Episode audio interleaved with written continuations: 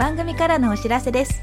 この度マナのウェブクリエイターカフェは配信100回を記念して2024年6月6日夜7時より東京渋谷で公開録音を行うことになりました。公開録音の詳細は番組詳細欄のリンクよりご確認ください。たくさんのご応募お待ちしております。ウェブクリエイターボックスマナでした。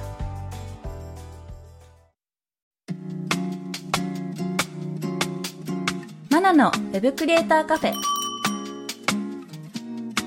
ェブデザイナーでウェブクリエイターボックスを運営しているマナですエッセイ風漫画家の駆け出しちゃんです。この番組では Web コンテンツ制作で役立つ知識やノウハウ、キャリアのお話をしていきます。今回のテーマは Web デザインの制作過程です。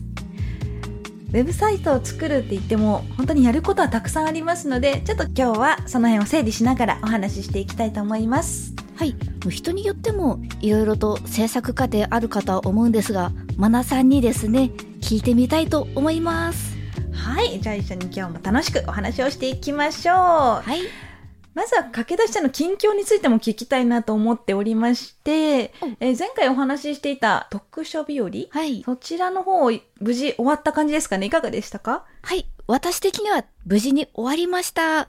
多分イベント的にも前回より人数が来られたらしいと聞いてまして、うんうんはい。大盛況で終わったんじゃないかなと思っております。完売ですか？持ち込んだ分はですね、キャリーケースに入らなかった分を家に置いてきたんですが、それは現在まだ残っていまして、どうしようかなと思いつつ何もやってない状態です。それネットで売っちゃえばいいんじゃないです？そうですよね。ネットショップ。結構ささっと手続きとかもできますので。そうですね。もう本の存在が忘れられないうちになんとか。あ、そうですね。はい。この配信が流れる頃には買えるようになってるんじゃないでしょうか。おお頑張ります。漫画は結局間に合ったんですよね。はい。割増と言いますか。おはい。ギリギリ入稿になってしまったんですが、なんとか。やっぱなっちゃうんですね。うーん、そういう話は聞きますけどいね。やーいきなりやっちゃうとは思わなかったですね。計画的なスケジュール立てが大事だなと痛感しました。うんうんうん、そうですよね。まああの漫画自分のものだったら後回しに後回しにしちゃいがちですしね。この辺がちょっと難しいですよね。そうですねあ。とは、えっと、グッズですよね。アヒルちゃんのアクリルスタンド？あはい。あちらも完売。それは残りました。あ、残っちゃった。はい。そちらもじゃあ販売される感じなんですね。そうですね。やらなきゃ。まだまだ終わった後もやることはたくさんということですかね。はい。はい。これ同じようなイベントがあったらまた参加しようって思える感じなんですかね。そうですね。もし、次やってほしいなと言いつつ、運営さんにはあまり負担はと思いつつやってほしいなという感じなので。はいえ、。じゃあ主催とかもしちゃえば。え？え？話が大きくなりすぎた。考えたことなかった。うん、なんかこんなイベントあったらいいなっていうのは大体他の人も思ってるので、うん、まあ一人だけじゃなく同じような人がいたらね、一緒にやってみるのも楽しいかもしれないですね。まずは協賛から始めようかな。うんうん、いいですよね。で、あとそうだ、音声配信 X のスペースを使って配信もされてたようなんですが、こちらも無事終わった感じですか？そうですね。うんうん。デザイン読書日和主催の小野玲子さんに、うん。こういったイベントをなんで始めようと思ったんですか？とか、ちょっと個人的に聞きたいことをいろいろとお聞きしまして、そしたらあの、サークル出展される方などが集まってきてくれたので、宣伝もやってみたり、うんうんうんあとは、私が結構ぺっちゃぺっちゃ喋ってしまいまして、危うく言ってはいけないとこまで言ってしまうところだったりと、あらあらあらあら。そういうのもね、楽しいですよね。喋れはしたんですけれども、課題がまだまだ残りましたね。素晴らしい。私も聞きたかったんですけど、その日ちょうどトライアスロンのとりあえず後で？あーお疲れ様です。そうなんです。私トライアスロンしてるので。海海大丈夫でした？クラゲとか？すごかったんだから もう本当にすごいクラゲです。すごかった。でもなんかその後もクラゲの粉が出てるのかな？すごいくしゃみが止まらなくなる現象が出てきまして。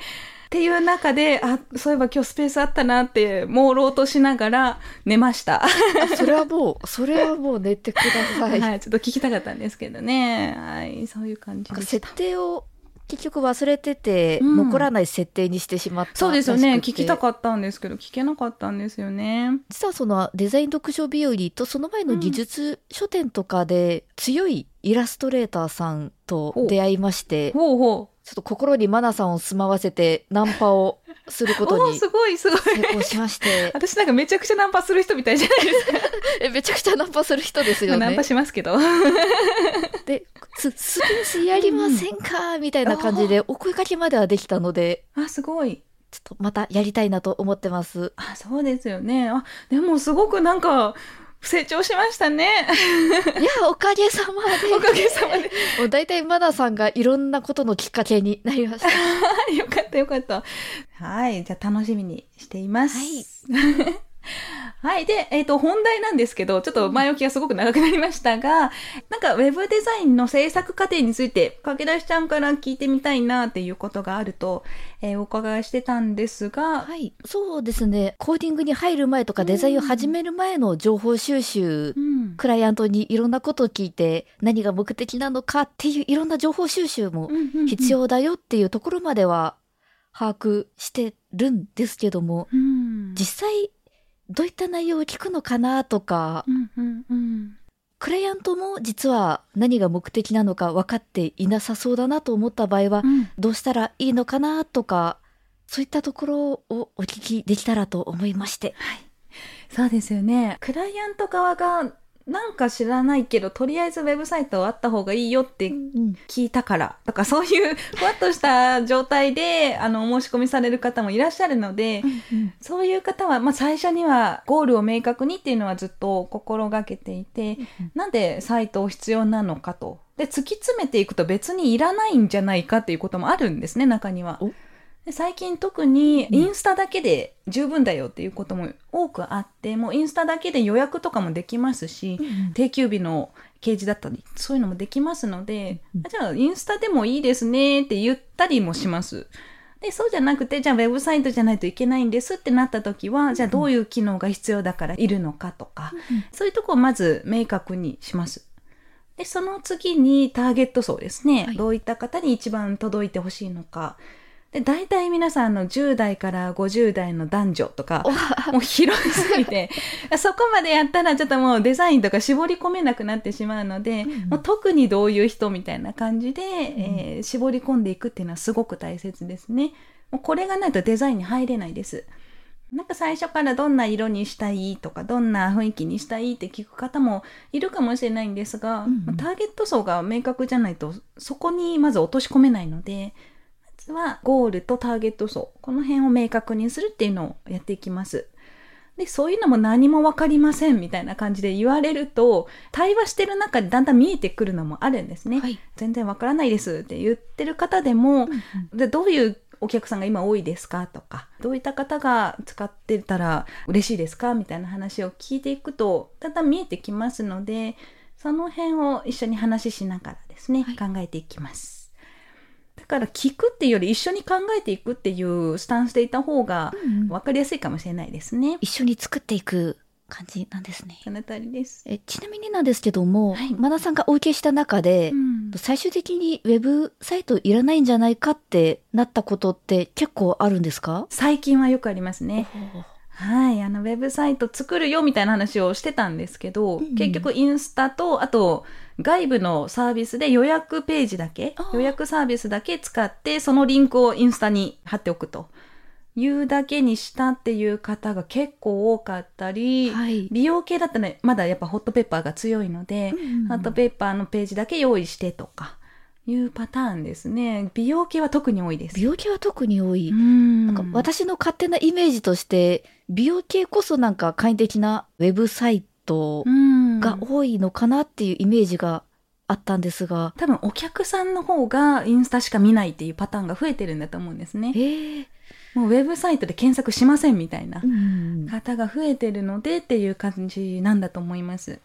で、そういったインスタだけにしましたっていうお客さん何人かいる中でもう2年3年経ってますけど、うんうん未だにウェブサイト欲しいですって言われてないので、言われてない。満足されてるんですね。満足してる。そう。へ なので、これで頭打ちが来たりとか、うん、ちょっとあの、客層が変わってきたっていうんだったら、また相談になると思うんですが、うん、今問題ないんだったら、ちょっとひとまずこれでっていう感じで進めてますね。そんなに多かったんですね。うん、まあ、本当に業種によると思います。これが、例えば、キャリアだとか、うん新入社員が欲しいですとか、求人の広告とか載せたいですとか、はいいうところだったら別途サイトがあった方がやっぱ信頼とかもあるかもしれないんですが、うんうんうん、どこの層に向けるかによってやっぱり全然違ってきますね。奥深いというか。そうなんですよ。ウェブデザイナーだからといってウェブデザインするだけじゃないっていうね、うん、あの提案ですよね本当にそれこそ。引き出しが 欲しい。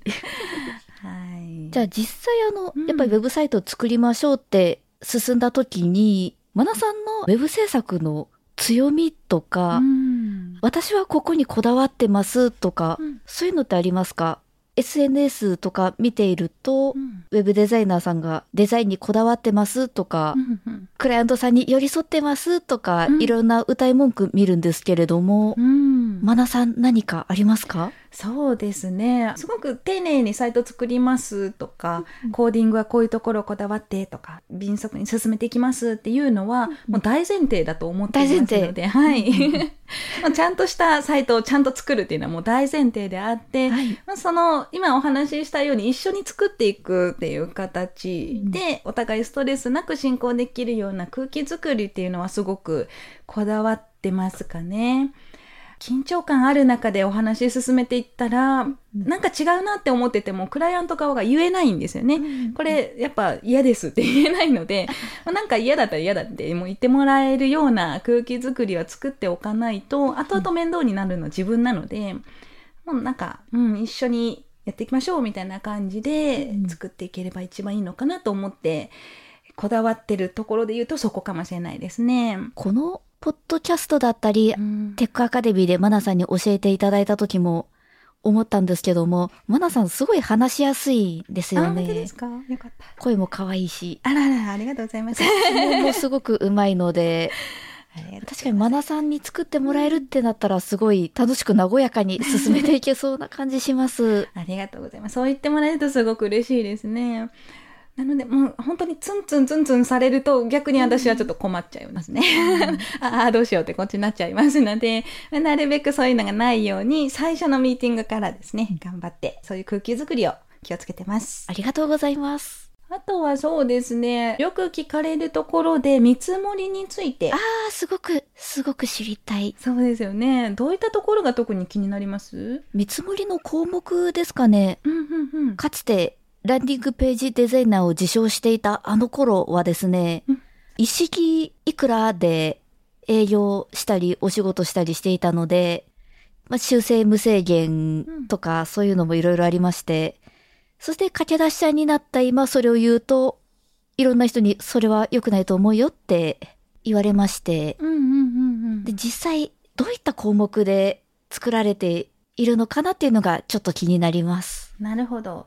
そうですね。今おっしゃったみたいにパッケージ化しておくと楽なんですよね。もう提案する方も、ねされる方も、本当にもう考えなくて済むというか、じゃあこれでって言えるので楽なんですけど、はいそこを楽して、あとめんどくさいことになるかっていう、どっちを取るかなんですよね。はい。はい。で、ちょっと私のですね、あの、弊社の 料金表を実はありますので、ななんだって？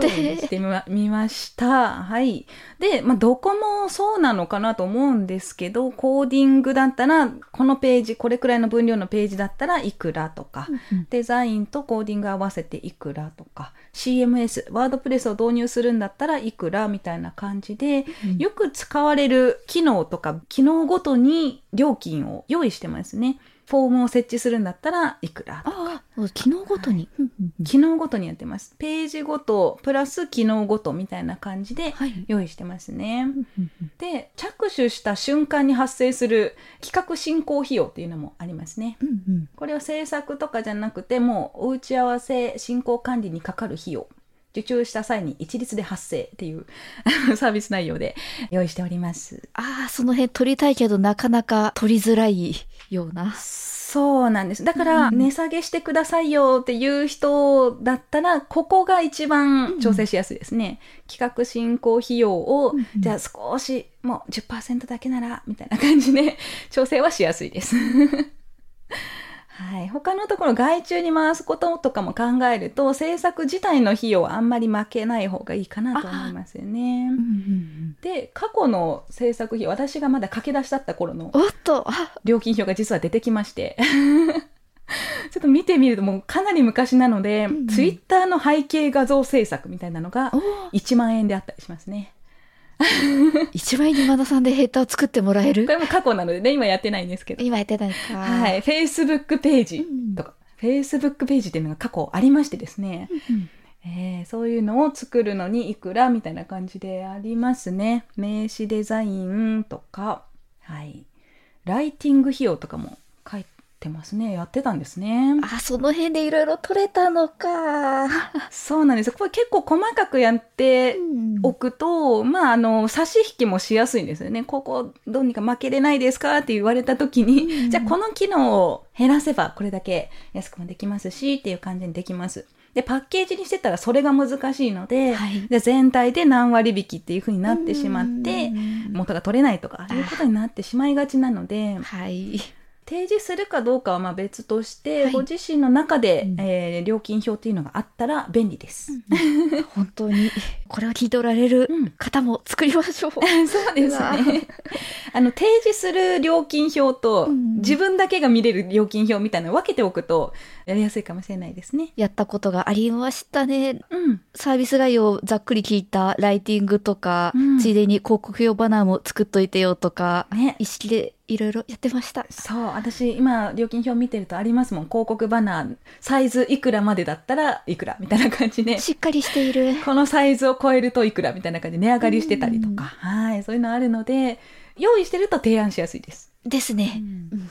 いろんなね、事態を想定して、事前に用意しておくっていうのが大切ですね。はい。あ修正無制限とかもやってたことあったんですけれども、めちゃくちゃ修正うんが来まして、ほうほなんかなんだかんだで4ヶ月ぐらいかかっちゃったとか、あの、一旦ヒアリングして着手し始めたのにう。、ん。やっぱり違う、なんか違うとか言って最終的におしゃれな雰囲気のものを最初は言われていたのに、最後アメリカンになったとかありまして、モナさんも何かあの、うん最初に聞いたコンセプトとちょっとずつ変わってきてしまっているとか、あんまりないかもしれないんですが、あの、料金の未払いとか、そういったトラブルに遭遇したことはありますか、契約書を用意してなかった頃とかはありましたね。